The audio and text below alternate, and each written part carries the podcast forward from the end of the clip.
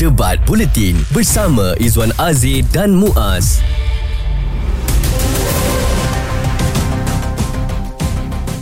Hari yang bersejarah untuk Bulletin FM Kami nak membudayakan debat di kalangan masyarakat kita Untuk kita sentiasa menyuburkan setiap um, isu ini kita boleh perdebatkan Dan kita boleh mendapatkan jawapan. Uh, Tak semestinya anda memiliki pandangan yang sama seperti saya Dan itulah gunanya ataupun manfaatnya debat Untuk kita mencari titik penyelesaian kepada apa-apa juga isu uh, Sama ada dalam kehidupan kita ataupun di negara kita. Dan uh, sebenarnya semalam kita telah pun membawakan uh, satu perbincangan mengenai silibus pembelajaran sekolah rendah harus dirombak dan disesuaikan hmm. dan telah pun mendapat respon dari Profesor Madya Dr. Azlin Nohaini Mansur yang uh, telah pun menyatakan hasrat dia dan dia bersetuju dengan apa yang dilakukan oleh kementerian ya supaya um, semua silibus ini sentiasa ada pembaruan untuk penambahbaikan kepada murid. Semua ini bertitik tolak daripada um, apa yang dibisingkanlah oleh ibu bapa uh, mereka tak puas hati dengan silibus anak-anak di sekolah rendah rendah terutamanya yang berat katanya untuk anak-anak darjah satu uh, dengan kebat ataupun kemahiran berfikir aras tinggi sekarang. Nak dibandingkan dengan KBSR zaman-zaman kita dahulu memang sangat berbeza. Jadi kami bawakan dua pendebat daripada dua universiti uh, terkemuka di tanah air iaitu Universiti Melaya dan Universiti Islam Antarabangsa untuk mendebatkan uh, isu ini. Silibus pembelajaran sekolah rendah harus dirombak dan di disesuaikan. Yang pertama kita ada Aisyah Salsabila Muhammad Razwan yang merupakan pelajar tahun kedua Ijazah Sarjana Muda Kejuruteraan uh, Perubatan Universiti Melaya dan uh, dari Majlis Orator Universiti Melaya. Dan kedua daripada Universiti Islam Antarabangsa Malaysia, anak muda ini Muhammad Akil Mujahid Mukhtar, pelajar tahun kedua Ijazah Sarjana Muda Undang-Undang uh, di ICOL atau Ahmad Ibrahim Kuliah of Law Universiti Islam Antarabangsa dan juga di Pusat Debat dan Oratori Dunia UIA atau IWAN. Dan uh, kali ini kita akan memberikan um, kepada mereka peluang untuk berbahas dan juga berbincang mengenai isu ini. UM akan menjadi pihak kerajaan yang menyokong usul tersebut dan UIM akan menjadi pembangkang. Jadi sekejap saja lagi kita nak mula dengarkan jam ini uh, tentang apakah pandangan mereka dan apakah poin-poin mereka sama ada silibus pembelajaran sekolah rendah perlu dirombak dan disesuaikan kembali. Tapi ada elok juga kalau kita berkenalan dengan anak-anak muda ini. Apa khabar um, anak daripada UIA Akil yang akan bertindak sebagai pembangkang hari ini? Awak dah bersedia? Alhamdulillah dalam keadaan baik InsyaAllah bersedia saja untuk berdebat dengan pasukan lawan UM hari ini mm-hmm. Dan juga kita ada Aisyah Salsabila daripada Universiti Melaya Awak gentar atau tidak dengan cabaran yang diberikan oleh UIA? Uh, Alhamdulillah tetapi ini bukan kali pertama saya berdebat dengan Akil jadi saya bertambah teruja untuk berdebat bersama beliau. Hmm, saya pun begitu teruja sekali Zuan sebenarnya sebab uh, saya belum pernah berdebat antara satu sama lain. Okey. Selalu oh, bukan uh, dengan saya selalu berdebat ke? Betul berdebat secara tak langsung. berdebat ya, manja. ya, ya secara propernya belum pernah lagi Izwan. Mm-hmm. Um, pernah saya berdebat bukanlah sebelum. ahli pendebat tetapi mm-hmm. pernahlah juga menghadiri beberapa kursus debat ketika belajar dahulu kan dan ini memang satu keterujaan kerana kita nak lihat bagaimana dua uh, bahagian. Satu bersetuju dan satu lagi tak bersetuju menghadirkan hujah-hujah mereka. Dengar ulangan perbincangan fokus pagi. Izwan Azir dan Muaz di kecap bulletinfm.audio Hari ini memang cukup istimewa kerana debat fokus pagi kita bersama-sama membawakan isu ini. Isu yang semalam kita telah bincangkan bersama, silibus pembelajaran sekolah rendah harus dirombak dan disesuaikan. Saya harus katakan bahawa sejak Bulletin FM dilancarkan uh, Jun tahun lalu, ini adalah yang kali pertama kami membawakan debat uh, ke udara untuk kita sama-sama membudayakan bahawa debat ini boleh dilakukan sebagai satu usaha untuk mempelbagaikan pandangan kita kepada mana-mana juga juga isu yang dibawa. Pagi ini ada dua pasukan, satu daripada Universiti Islam Antarabangsa Malaysia dan satu lagi daripada Universiti Melaya. Mereka akan memperdebatkan tentang kebimbangan dan kerisauan ibu bapa sama ada silibus pembelajaran sekolah rendah harus dirombak dan disesuaikan. Ini seperti yang kami bincangkan semalam ah, dan juga kita dah dengar suara daripada ibu bapa yang menyatakan bahawa memang betul ah, keadaan ataupun tahap pendidikan anak-anak di sekolah rendah terutamanya seawal darjah Darjah 1 sekarang uh, begitu memeningkan kepala mereka. Dan untuk debat di radio untuk pertama kalinya diadakan ini setiap daripada mereka akan diberikan masa 6 minit untuk uh, mengutarakan ya apa poin-poin yang akan uh, dibawakan mengenai isu ini. Alisha Salsabila Muhammad Razwan daripada Majlis Orator Universiti Melaya akan bertindak sebagai kerajaan dan Muhammad Akil Mujahid Mukhtar dari Pusat Debat dan Oratori Dunia Universiti Islam Antarabangsa Malaysia akan bertindak sebagai pembangkang. Saya nak berikan satu minit um, permulaan kepada pihak kerajaan untuk membentangkan kes anda. Silakan. Uh, Assalamualaikum. Uh, saya pasti ini bukan kali pertama semua pendengar mendengarkan ataupun uh, mendebatkan soal silibus pembelajaran sekolah rendah. Sebab baru-baru ini kita semua digempakan dengan isu yang dibentangkan oleh Cikgu Fadli sendiri iaitu isu berkaitan dengan beg berat, jadual pelajar yang terlalu padat serta kritikan beliau terhadap silibus pembelajaran sekolah rendah. Bahkan bukan itu sahaja. Dalam media sosial, guru-guru serta ibu bapa juga menyuarakan pandangan dan juga kerisauan mengenai silibus pembelajaran sekolah rendah semasa. Maka, berkaitan dengan perkara ini, saya rasakan ada ruang-ruang penambahbaikan yang sepatutnya kita lakukan supaya kita dapat menjamin masa hadapan murid kita supaya masa hadapan mereka lebih cerah. Jadi, sebagai kerajaan, saya rasa ada keperluan untuk saya gagaskan satu usul buat para pendengar iaitu silibus pembelajaran sekolah rendah harus dirombak dan disesuaikan. Jalankan tugas anda sebagai pembangkang pula Muhammad Akil Mujahid uh, Mukhtar satu minit untuk permulaan kes. Baik, dalam membangkang usul, saya kira ada beberapa aspek yang juga perlu untuk kita ketengahkan. Antaranya dalam aspek kesediaan dan kemampuan para pelajar dan juga guru tersebut untuk menggalas tugas untuk mendepani silibus pembelajaran sekolah rendah. Jadi, dalam membangkang usul, pembangkang hari ini akan bawakan kepada anda beberapa perspektif antaranya silibus pembelajaran sekolah rendah ini masih lagi relevan dan yang kedua kalau kita melakukan rombakan kepada silibus pembelajaran sekolah rendah ia boleh untuk merencatkan ekosistem pendidikan negara bukan sekadar di peringkat sekolah rendah tetapi turut di peringkat tertiary dan juga peringkat tinggi dan di akhir sekali apa sebenarnya cadangan di meja perwakilan pembangkang untuk mengatasi kerisauan yang dibentangkan oleh saudari Aisyah sebentar lagi Baik. Dan uh, Izzuan sebenarnya apabila kita bawakan isu ini bersama semalam juga ramai uh, respon daripada ibu bapa yang risau mengenai silibus ini. Ada yang tidak bersetuju sama sekali dengan pihak kementerian. Oleh kerana mengatakan dari mana sebenarnya mereka dapat uh, pembelajaran ini. Hmm. dan adakah ianya bersesuaian dengan anak-anak di Malaysia ini? Dan ada dibandingkan pula dengan uh, dari negara Amerika Syarikat contohnya. Bagaimana masa mereka darjah satu pembelajarannya begitu mudah berbanding dengan negara kita. Jadi kadang-kadang kita mahu anak kita semakin maju maju ya kalau boleh kita mahu tahap akademik mereka tidak menyamai dengan zaman kita tahun 80-an 90-an maka kementerian memperkenalkan KEBAD iaitu uh, kemahiran berfikir aras tinggi. Tetapi sambutannya di kalangan ibu bapa nampaknya pelbagai. Ada yang bersetuju ada yang menyatakan ini sukar buat kami kerana apabila anak-anak bertanyakan soalan kami tak tahu apa nak jawab. Sekarang saya nak mempersilakan untuk 6 minit membentangkan terus hujah-hujah anda di pihak kerajaan uh, saudari uh, Aisyah Salsabila Muhammad Razwan Azwan daripada Universiti Melaya. Saya berikan 6 minit ini untuk anda uh, memperjuangkan isu silibus pembelajaran sekolah rendah harus dirombak dan disesuaikan. Silakan. Uh, baiklah, sebagai kerajaan, perkara pertama yang akan saya ketengahkan adalah berkaitan dengan pembangunan murid itu sendiri kerana seperti kita semua sedia maklum, sistem pembelajaran adalah untuk kita pastikan serta menjamin pembangunan murid. Baiklah, sebelum itu kita perlu faham dahulu apakah keadaan serta status silibus pembelajaran semasa. Yang mana sekarang ini apabila murid-murid itu masuk darjah satu berumur tujuh tahun, mereka ini terus dimasukkan ke dalam satu sistem pembelajaran yang sama. Yang mana mereka perlu belajar dari tujuh pagi sehinggalah habis pembelajaran mereka. Mereka perlu belajar banyak subjek subjek termasuklah bahasa Melayu, matematik, sains, bahasa Inggeris, pendidikan moral ataupun pendidikan Islam serta mereka ini perlu belajar dengan buku teks dan buku tulis di dalam bilik darjah.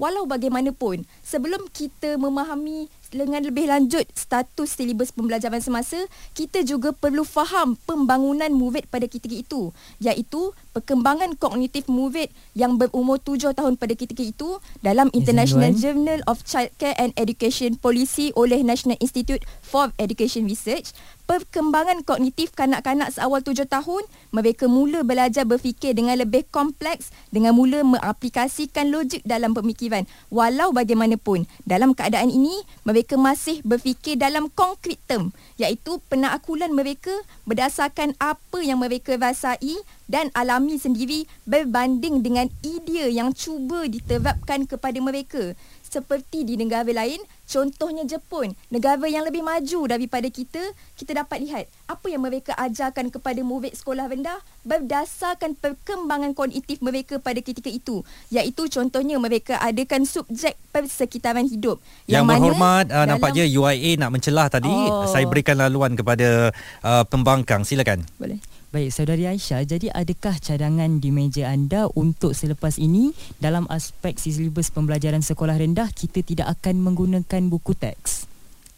Bukan saudara Akil. Cuma bagi saya sepatutnya pembelajaran itu dilakukan dengan cara yang kita boleh menarik minat murid-murid. Bukan dengan cara masuk saja tujuh tahun mereka perlu dipaksa secara terus belajar dengan menggunakan buku teks dan terikat dengan buku teks itu sendiri. Bukan kita menarik minat murid-murid itu dan kita mengajarkan perkara yang sepatutnya terlebih dahulu sebelum kita mendalami buku teks itu. Sebab itulah sebagai kerajaan saya rasa ada keperluan untuk kita lihat sistem pembelajaran sekolah rendah di negara lain. Contohnya di negara Jepun sendiri berkaitan dengan mata pelajaran persekitaran hidup yang mana dalam mata pelajaran ini murid-murid akan menjalankan aktiviti. Contohnya aktiviti kemasyarakatan, aktiviti melawat dan membersihkan kawasan perumahan yang mana menerusi subjek ini mereka dapat pupuk minat berkaitan dengan hubungan murid dengan orang sekeliling, masyarakat dan alam sekitar. Murid juga akan diajar untuk berfikir demi diri mereka sendiri serta berdasarkan kehidupan mereka. Bahkan, murid juga dapat diterapkan dengan tabiat dan skill yang diperlukan dalam hidup. Contoh lagi negara Jepun, bukan sahaja subjek itu yang diterapkan seawal tujuh tahun. Subjek etika juga diajarkan. Iaitu, dalam subjek ini mereka akan menjalankan aktiviti iaitu dengan menerapkan prinsip moral seperti sentimen moral, cara membuat pertimbangan, motivasi dan sikap serta cara belajar. Yang mana kalau kita dapat lihat sistem pembelajaran ataupun silibus pembelajaran dalam negara Jepun ini, mereka menekankan iaitu dari aspek memanusiakan murid-murid terlebih dahulu, iaitu dengan subjek etika dan cara berfikir sebelum untuk kita memaksa ataupun sebelum kita mendedahkan mereka dan mereka belajar menerusi apa yang perlu dalam buku teks tersebut. Maksudnya dalam keadaan ini murid-murid akan lebih mudah untuk terima sebab subjek-subjek ini akan lebih ketengahkan aspek-aspek fizikal yang mana berdasarkan kajian yang saya sebut sebentar tadi dalam lingkungan umur itu memang dalam pembangunan kognitif murid apabila belajar dalam aspek fizikal iaitu berdasarkan apa yang mereka alami, berdasarkan apa yang mereka rasai, mereka akan lebih mudah memahami perkara itu sendiri. Yang mana pada akhir sekali perkara inilah yang bertepatan dengan pembangunan murid itu iaitu kita memanusiakan murid terlebih dahulu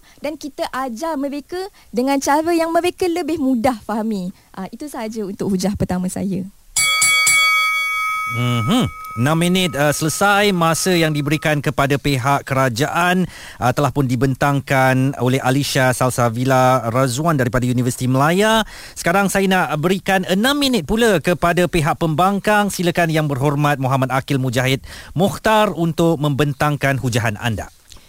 Baik, suka untuk saya mulakan ucapan saya dengan beberapa pesanan. Betapa anugerah akal dan ilmu kepada manusia menjadikan kita khalifah muka bumi. Andai silap mengatur sistem pendidikan, ketinggian nilai ilmu yang akan kita taruhkan. Sebab itu pendirian tegas di meja pembangkang, kami menolak gagasan usul. Silibus pembelajaran sekolah rendah tidak harus dirombak dan disesuaikan. Sebelum kita lihat apa perspektif di meja pembangkang, boleh untuk saya semak semula bukaan kes yang dibentangkan oleh saudari Aisyah.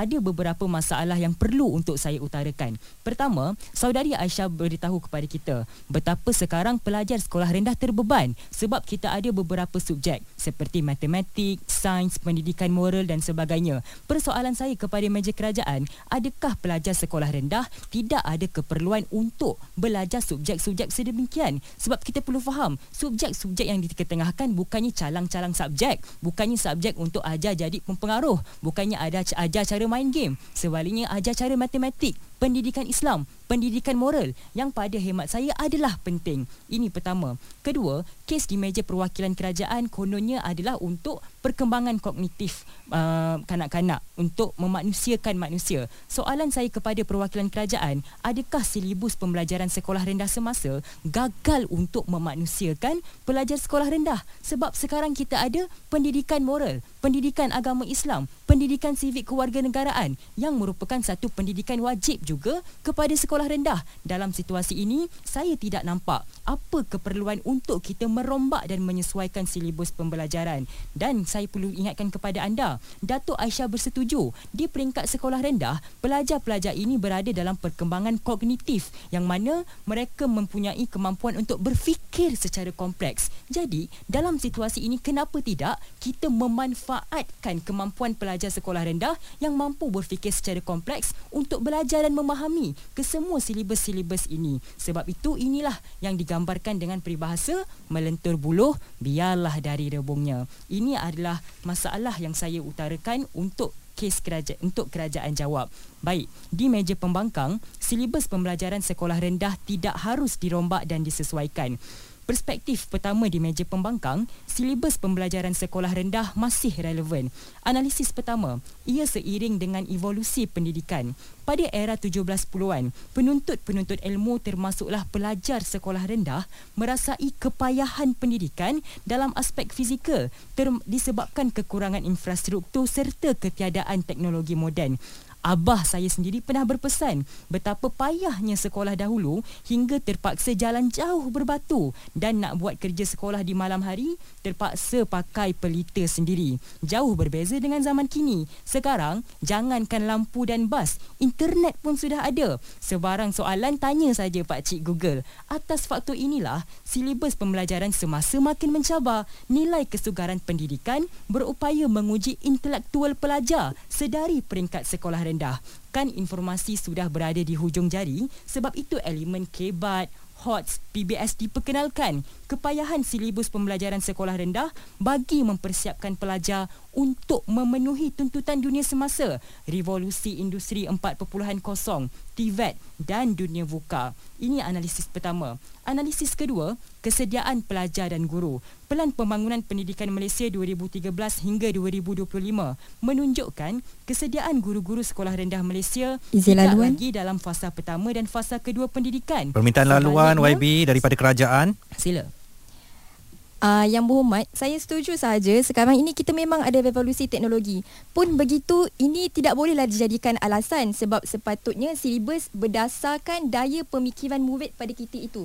Kita tidak bolehlah jadikan alasan disebabkan jawapan itu boleh di Google saja, maka kita cuba sumbat satu pembelajaran yang tidak setanding pun dengan daya pemikiran murid pada kita itu. Apa pendapat Yang berhormat? Yang berhormat, bagaimana perwakilan kerajaan boleh kata bahawa pemik- daya pemikiran pelajar sekolah rendah ini tidak ada kemampuan? Sebab anda sendiri bersetuju bahawa pelajar ini ada daya pemikiran yang boleh untuk berfikir secara kompleks. Jadi saya tidak faham kenapa untuk belajar tentang silibus-silibus ini satu perkara yang bermasalah pula. Baik, saya teruskan. Dalam aspek kesediaan guru, sekini guru sedang berada ke arah fasa ketiga tentang kecemerlangan inovasi, kreativiti dan ICT. Lambang guru-guru bersedia sahaja untuk menyahut uh, untuk menyahut silibus pembelajaran sekolah rendah dan dalam aspek kesediaan murid pula pelaksanaan UPSR tahun 2016 menunjukkan lebih 4866 pelajar mendapat semua A biarpun ia kali pertama UPSR membabitkan enam subjek yang turut mengetengahkan soalan-soalan beraras tinggi. Ini adalah perspektif pertama betapa silibus pembelajaran sekolah rendah masih relevan kerana ia seiring dengan evolusi pendidikan pelajar dan guru juga turut bersedia. Lambang silibus pembelajaran sekolah rendah tidak harus dirombak dan disesuaikan. Ini saja perspektif saya. Hmm. Jadi itu dia uh, kedua-dua poin yang uh, memang mempunyai isi masing-masing uh, pembangkang dan juga kerajaan bagi anda yang baru saja bersama dengan kami hari ini eksklusif kami bawakan untuk anda debat di fokus pagi ya yang mana kita membawakan isu yang dibincangkan silibus pembelajaran sekolah rendah harus dirombak dan disesuaikan. Dua pendebat kita daripada pihak kerajaan Aisyah Salsabila Muhammad Razwan pelajar tahun kedua di Universiti Melaya dan di pihak pembangkang Muhammad Akil Mujahid Mokhtar uh, daripada Universiti Islam Antarabangsa Malaysia. Sekejap lagi mereka nak terus membentangkan hujah dan menyanggah antara satu sama lain. Seorang daripadanya bersetuju supaya silibus ini diubah, seorang lagi menyatakan silibus sedia ada cukup untuk pembangunan anak-anak kita. Jika anda terlepas topik serta pendapat tetamu bersama Fokus Pagi, Izwan Azir dan Muaz, stream catch up di blutinfm.audio. Kami bawakan dua pendebat daripada Universiti Melaya dan Universiti Islam Antarabangsa Malaysia untuk memperkatakan tentang silibus pembelajaran sekolah rendah harus dirombak dan disesuaikan.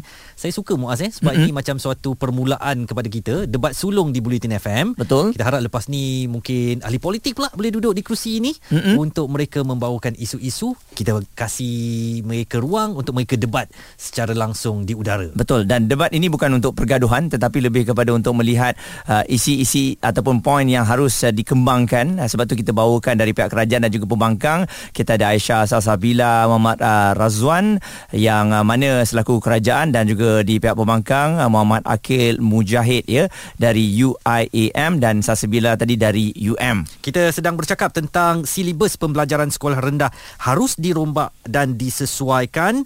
Uh, saya nak uh, kembalikan kepada para pendebat kita 6 minit saya berikan kini kepada pihak kerajaan untuk terus membentangkan hujah-hujah anda. Dipersilakan YB kerajaan. Sebelum saya meneruskan dengan hujah kedua dari perwakilan kerajaan, saya merasakan ada keperluan untuk saya jelaskan kepada saudara Akif terlebih dahulu berkaitan dengan persoalan-persoalan beliau.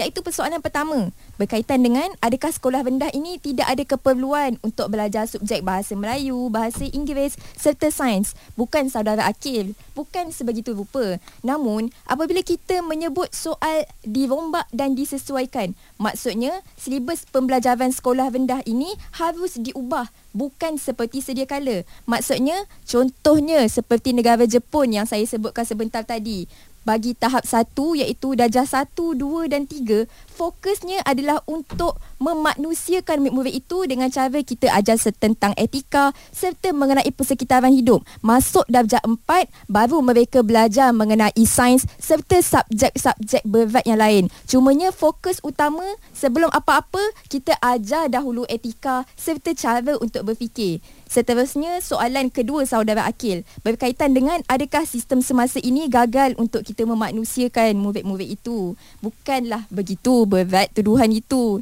nanti saya takut Kementerian Pendidikan kejar saya pula. Tidak. Hmm. tetapi kalau kita tengok fokus murid-murid sekolah rendah sekarang ini memang apabila masuk darjah satu kita terus paksa mereka belajar dengan lima hingga enam subjek-subjek ini. Bukan fokusnya kepada pendidikan moral atau pendidikan Islam. Hmm. sebab kalau kita nak tengok subjek apa sahaja yang ajar tentang etika subjek pendidikan Islam sahaja. Berbanding dengan negara Jepun mereka ada subjek etika, mereka juga ada subjek lain yang mengajar cara berfikir, mereka juga ada subjek lain yang mengajar mengenai persekitaran hidup.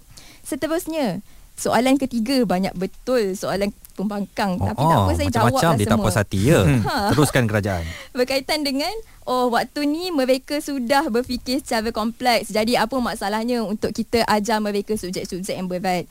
Hmm, pada pendapat saya, uh, ini bukanlah alasan untuk kita menekan murid-murid berdasarkan luar kemampuan. Sebab kalau kita berbicara soal berfikir secara kompleks, ini baru peringkat permulaan mereka berfikir secara kompleks. Maksudnya kapasiti mereka itu belum secara penuh. Sebab itulah pada peringkat permulaan ini sebelum kita ajar mereka soalan-soalan kebat, kita perlu ajar mereka terlebih dahulu bagaimana untuk berfikir sebelum merungkai dan menyelesaikan soalan kebat. Kerajaan Sebab, ada minta laluan daripada uh, pembangkang. Baiklah, saya persilakan. Apa pandangan anda tentang kesediaan guru untuk terus memfokuskan kepada subjek etika?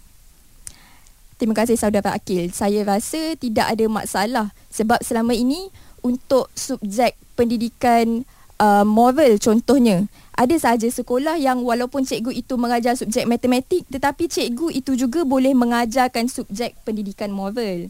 Hmm. Sebab kalau kita terimalah cadangan perwakilan kerajaan hari ini pasti Kementerian Pendidikan Malaysia akan mewujudkan satu mekanisme khas demi kita merombat dan menyesuaikan subjek-subjek ini. Baiklah, sebab itu dalam hujah kedua perwakilan kerajaan hari ini, saya akan rungkaikan mengenai meminimalkan liability pendidikan semasa. Saya percaya sewaktu COVID-19, apabila murid-murid perlu untuk belajar di rumah, dibantu oleh ibu bapa mereka sendiri, perkara ini telah membuka mata semua pihak mengenai tahap silibus sekolah rendah yang mana sebelum ini semua pihak merasakan oh silibus sekolah rendah ini mudah bahkan sekarang ibu bapa sendiri akui bahawa silibus itu mencabar yang mana maksudnya silibus ini berada pada aras tinggi berbanding dengan daya pemikiran murid-murid. Bahkan, guru juga mengakui bahawa amat sukar untuk menghabiskan silibus tahunan kerana murid sukar untuk mengikuti dan memahami isi pembelajaran silibus itu. Contohnya, mengenai kewajaran silibus matematik dalam kurikulum standard sekolah rendah KSSR yang sedang hangat diperkatakan dalam media sosial sekarang ini. Yang mana silibus matematik ini berada pada aras yang tinggi, ya, setanding dengan negara-negara lain. Walau bagaimanapun, waktu yang diperuntukkan pula amatlah sedikit kalau nak dibandingkan dengan negara lain juga. Contohnya, subjek matematik ini 5 jam sahaja seminggu berbanding dengan negara China 15 jam seminggu. Singapura pula 20 jam seminggu. Kerana apa? Kerana kita juga ada banyak lagi subjek-subjek lain yang perlu dibahagikan masa. Maka dengan tahap silibus aras yang tinggi tetapi masa sedikit, perkara inilah yang akhirnya menyebabkan masa tidak cukup untuk kita ajar dan memastikan murid memahami silibus aras tinggi itu. Mungkin bagi murid-murid yang ketahadapan, perkara ini bukan masalah kerana mereka boleh fahamkan silibus awas tinggi ini dengan cepat. Tetapi bagaimana pula dengan murid-murid lain yang kemampuannya biasa-biasa sahaja atau kemampuannya kurang dibandingkan dengan rakan-rakannya. Sebab itulah sebagai perwakilan kerajaan hari ini untuk meminimalkan liability pendidikan semasa, saya rasakan ada keperluan untuk kita rombak dan sesuaikan silibus pembelajaran sekolah rendah. YB kerajaan ni dia bercakap tentang Mm-mm. KBSR dulu. YB Muaz saya rasa macam eh, eh kita ni dulu produk KBSR kan? Ha, jadi terpukul pula saya. Tapi kita jadi bawa manusia bertenang juga. lah, bawa bertenang lah. Bertenang. itu waktu zaman begitu Ha, ya. bertenang, tapi YB. saya tertarik kepada masa. Memang betul pun kebanyakan cikgu berkongsikan masalah ini. Mm-hmm. oleh kerana kekangan masa untuk mengajar anak-anak murid dalam kapasiti yang ramai mm. tapi dalam masa yang singkat. Okey tak apalah YB kita ni sebagai yang dipertua kita duduk saja kita nak dengar pula uh, hujahan balas daripada YB Pembangkang dipersilakan YB Akil Mujahid di kursi Pembangkang untuk uh, membidas apa yang dikatakan oleh kerajaan. Baik, suka untuk saya mulakan sesi kedua pada kali ini dengan merespon dahulu apa sebentar tadi ucapan-ucapan yang dilontarkan oleh saudari Aisyah. Pertama, apa yang saya boleh faham di meja perwakilan kerajaan adalah perwakilan kerajaan acap kali berkata bahawa pelajar ini dipaksa untuk belajar silibus pembelajaran sekolah rendah. Soalan saya kepada perwakilan kerajaan, bagaimana mereka boleh tahu pelajar ini dipaksa ataupun tidak? Adakah Dato' Aisyah pelajar sekolah rendah? Itu salah satu soalannya. Sebab kita semua perlu faham, Dato' Aisyah sendiri bersetuju bahawa pelajar-pelajar ini kemahiran kognitif kemah, kemahiran kognitif dan juga mampu berfikir secara kompleks. Dalam situasi ini, bagaimana pelajar sekolah rendah boleh untuk merasa terpaksa pula? Kalau saya dulu di sekolah rendah, saya tak ada rasa terpaksa. Saya datang sekolah rendah sebab bersemangat nak jumpa kawan-kawan dan nak menuntut ilmu.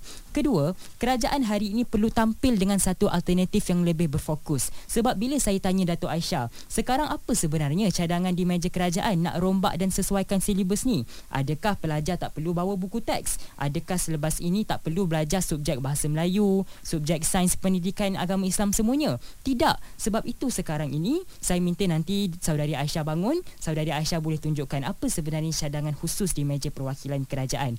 Ketiga, sebenarnya kalau kita dengar baik-baik, keseluruhan kes di meja perwakilan kerajaan, mereka sedang menggadaikan pendidikan kita. Sebab bagi perwakilan kerajaan pada hari ini untuk mengajar subjek-subjek etika, subjek-subjek moral tak apa. Kita ambil saja cikgu-cikgu sedia ada. Cikgu matematik boleh jadi cikgu cikgu moral. Perkara ini salah. Anda perlu faham nilai pedagogi seorang guru, cara untuk mengajar, ini semua tidak pernah sama dengan subjek-subjeknya. Sebab itu hanya guru yang ada ijazah untuk subjek tertentu sahaja saja boleh ada kelayakan untuk mengajar subjek tersebut. Sebab itu pada peringkat ini kita boleh untuk menga- meragui keberkesanan Izin laluan proses penyampaian ilmu subjek moral yang dicadangkan oleh perwakilan Pembangkang nak kerajaan. bagi laluan tak kepada YB kerajaan?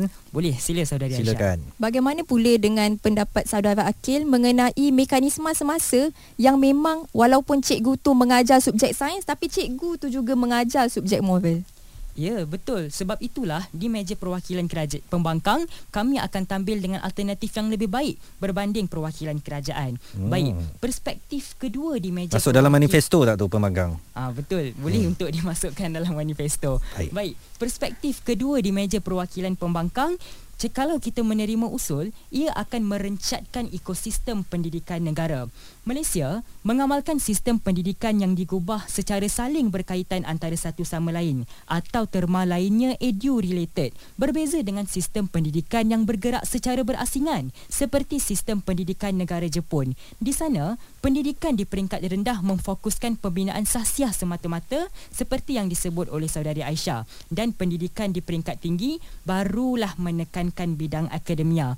Justeru, menerima cadangan kerajaan merombak dan menyesuaikan silibus sekolah rendah akan menjejaskan pelaksanaan sistem pendidikan di peringkat menengah dan tertiary. Pengubah suaian ini bukannya mudah. Ia memakan masa bertahun-tahun dan menyebabkan kewujudan tikus makmal baharu dalam sistem pendidikan negara. Natijahnya sama saja seperti pengubah suaian dasar pendidikan negara yang kita semua tahu acap kali berubah-ubah daripada MBM MBI, PPSMI, PBS, PT3, PPD. Di akhirnya, guru sukar beradaptasi. Pelajar pula tidak bersedia. Dan kalau kita menerima cadangan kerajaan, seolah-olah selepas ini, pendidikan di sekolah rendah akan fokus kepada aspek etika semata-mata. Justeru, bagaimana pendidikan di peringkat sekolah menengah dan peringkat tertiary yang sudah pun terus melonjak kepada tahap yang lebih sukar dalam aspek dalam aspek pembelajar dalam aspek matematik, sains, subjek-subjek lain. Perkara ini harus dimulakan sejak dari sekolah rendah. Inilah perspektif kedua di meja perwakilan pembangkang betapa ia akan merencatkan ekosistem pendidikan negara. Sebab itulah pembangkang yakin betapa silibus pembelajaran sekolah rendah tidak harus dirombak dan disesuaikan. Itu dia um, daripada meja pembangkang telah pun membahas dan menyatakan kembali YB Muaz mm-hmm. uh, hujah-hujah terhadap apa yang dikatakan oleh kerajaan dan uh, saya nak membuat suatu apa orang panggil undian di sini. Mm-hmm. Saya nak mencadangkan supaya sesi debat ini tidak berakhir sehingga pukul 9 pagi. Yang setuju katakan setuju. Setuju. Yang tidak setuju katakan tidak setuju. Lebih suara bersetuju daripada tidak setuju Debat ini tidak akan berakhir Sehingga pukul 9 pagi nanti. Kerana kalau kita lihat kepada hujah-hujahnya Masih banyak yang boleh diperkatakan lagi. Dan saya yakin masih sempat lagi Di antara rakan-rakan kita yang sedang dengarkan kita Untuk memberitahu kepada uh, rakan-rakan yang lain Terutamanya dalam bidang pendidikan ini Untuk dengarkan apa yang kita bicarakan pada hari ini. Izwan Azir dan Muaz di Catch Up Bulletin FM.